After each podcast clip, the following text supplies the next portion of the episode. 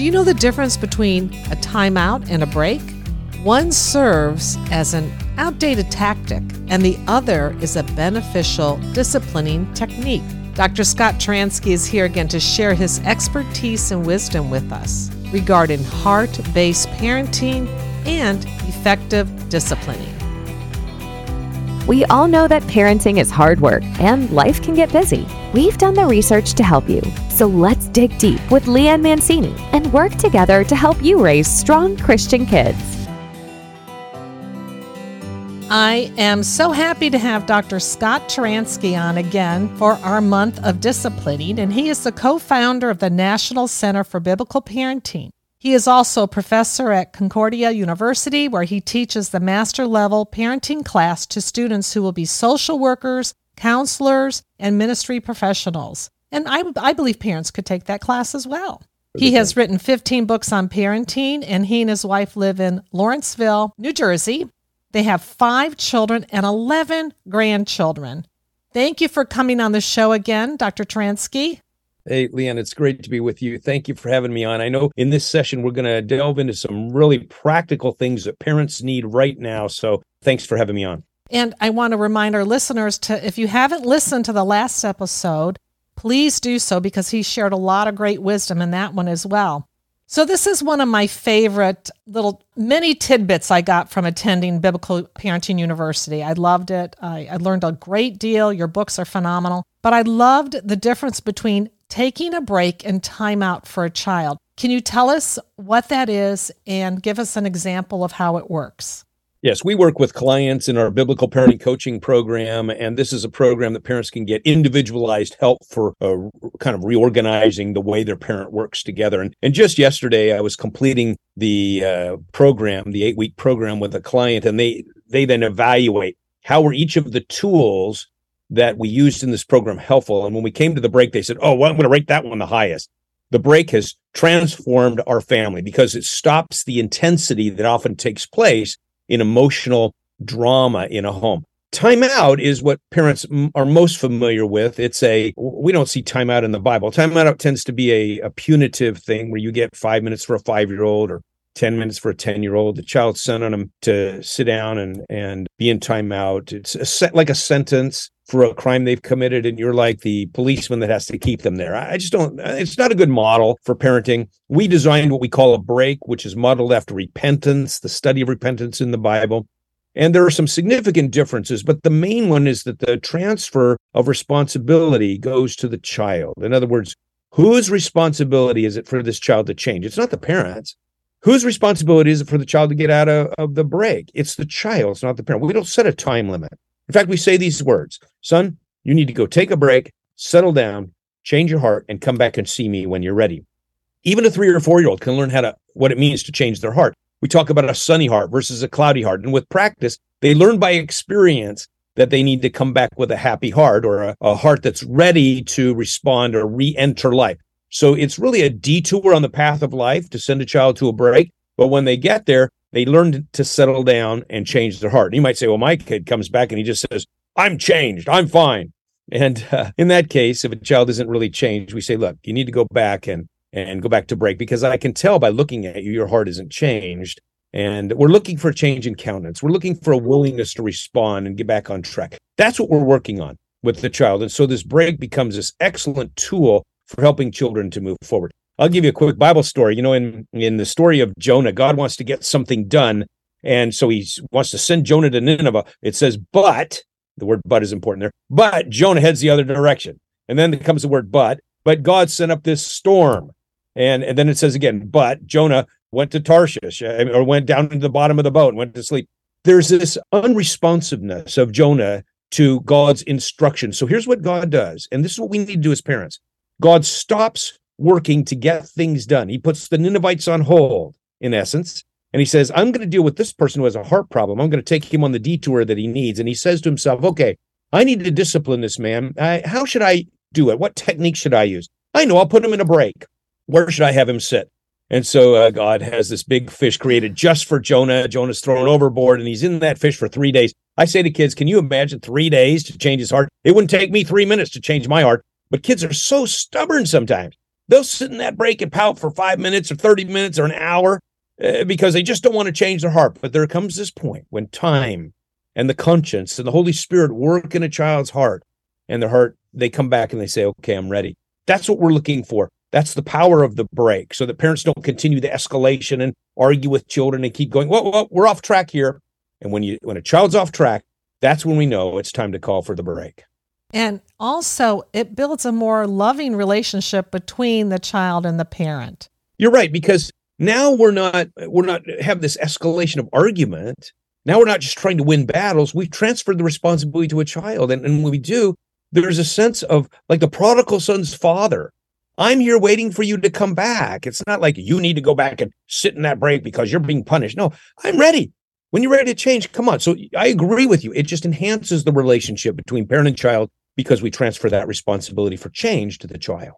And that's what transforms their heart loving discipline, where you give yes. them the opportunity to make right choices and to think about what happened and how they could have maybe handled it better and and then when they come back also and they have some great ideas well mommy I, I could have done it this way or i could have said it that way then you can encourage them by saying yes john that's right. You could have done it that way. I think that's a really great idea because when it's their idea then they're more apt to follow along to to make that change. Yes, so i love true. i love the the break. So, Scott, how can parents effectively reach an obstinate teenager when disciplining if they did not have a good line of communication before the teenage years, is it ever too late? Well, it's never too late. Uh, God changes people at any age. He changes little children, he changes elementary age children, he changes teenagers, he even changes adults. So we're really grateful that God's grace permeates the heart of any person. Now, when we're dealing with a young person who has a hard heart or is resistant to change, then I think there's several tools we can implement. I, I think, first of all, there has to be a sense of relationship. We've got to build that sense of relationship with the child. And often the closer relationship, emotionally connecting with that child, can soften the child's heart. So let's keep that in mind as a priority. And then we're going to probably have to add some firmness into this picture somehow. So there's probably going to be some limit setting. We may have to reduce some privileges, but we want the child to earn back those privileges by working with the parental program, whatever the program is that the parent has set up let's get back together. Let's try to work on this. We want to give you the privileges. This is the whole picture in the prodigal son's father's thinking that, you know, I have open arms ready to give you back the privileges that you lost before. So firmness is likely going to be a piece of that. We can use some of the other tools that can help children, but those are going to be two primary ones that we're going to use. But we have to realize that some children, they just have a hard space in their heart and and a spiritual breakthrough is necessary.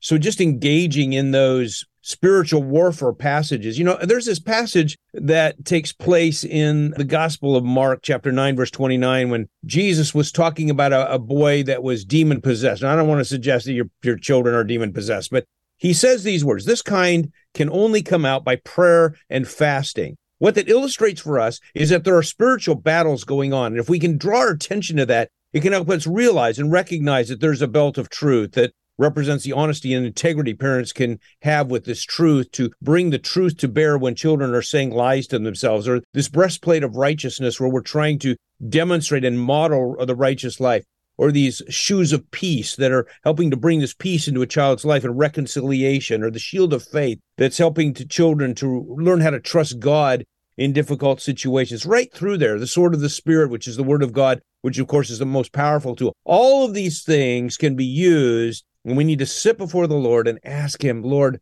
how can I reach my child's heart? What can I do to bring some wisdom into this situation eh, with this child who's having a hard heart? So I think that may help as parents are trying to figure out how to approach a difficult child.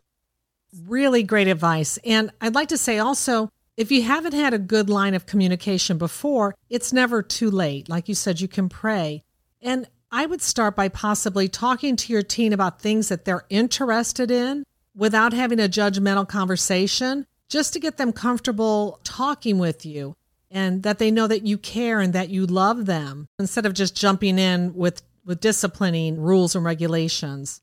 Oh, very important. That relationship part is so important. I find that many parents when we start working with them, they want to know what all the kinds of things they can do to their kids, all kinds of consequences they can bring down. And what we're saying is let's stop for a moment and let's look at the relationship because often it's the strengthening of relationship that brings the softness in a child's heart. And a child might not be spiritually responsive, so we can't use some of those other tools. But what we're trying to do is help this child realize there's bigger pictures to life than their current situation. And we're on their side. We're trying to coach them through. Let's work together to make this happen.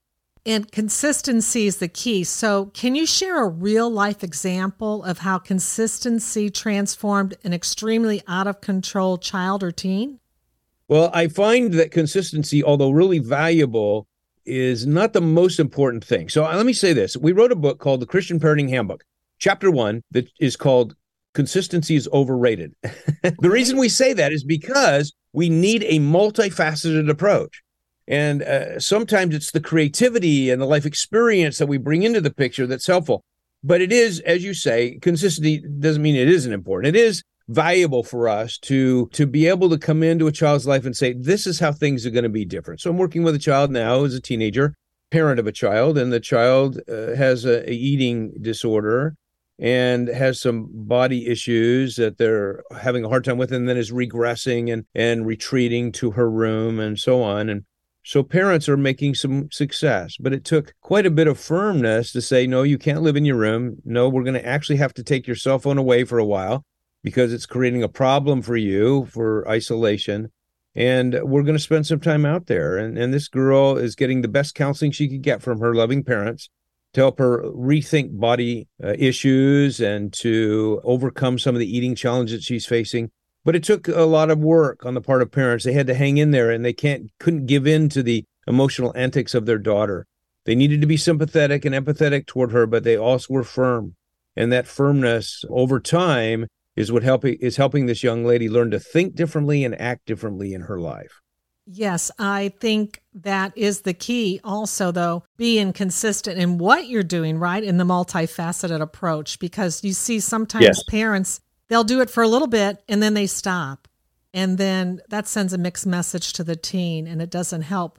Well, Scott, you know, you are so knowledgeable. We're so thankful that you're on the show to help us with disciplining our children. And we will have the links to how people can reach you and how they can take the Biblical Parenting University class.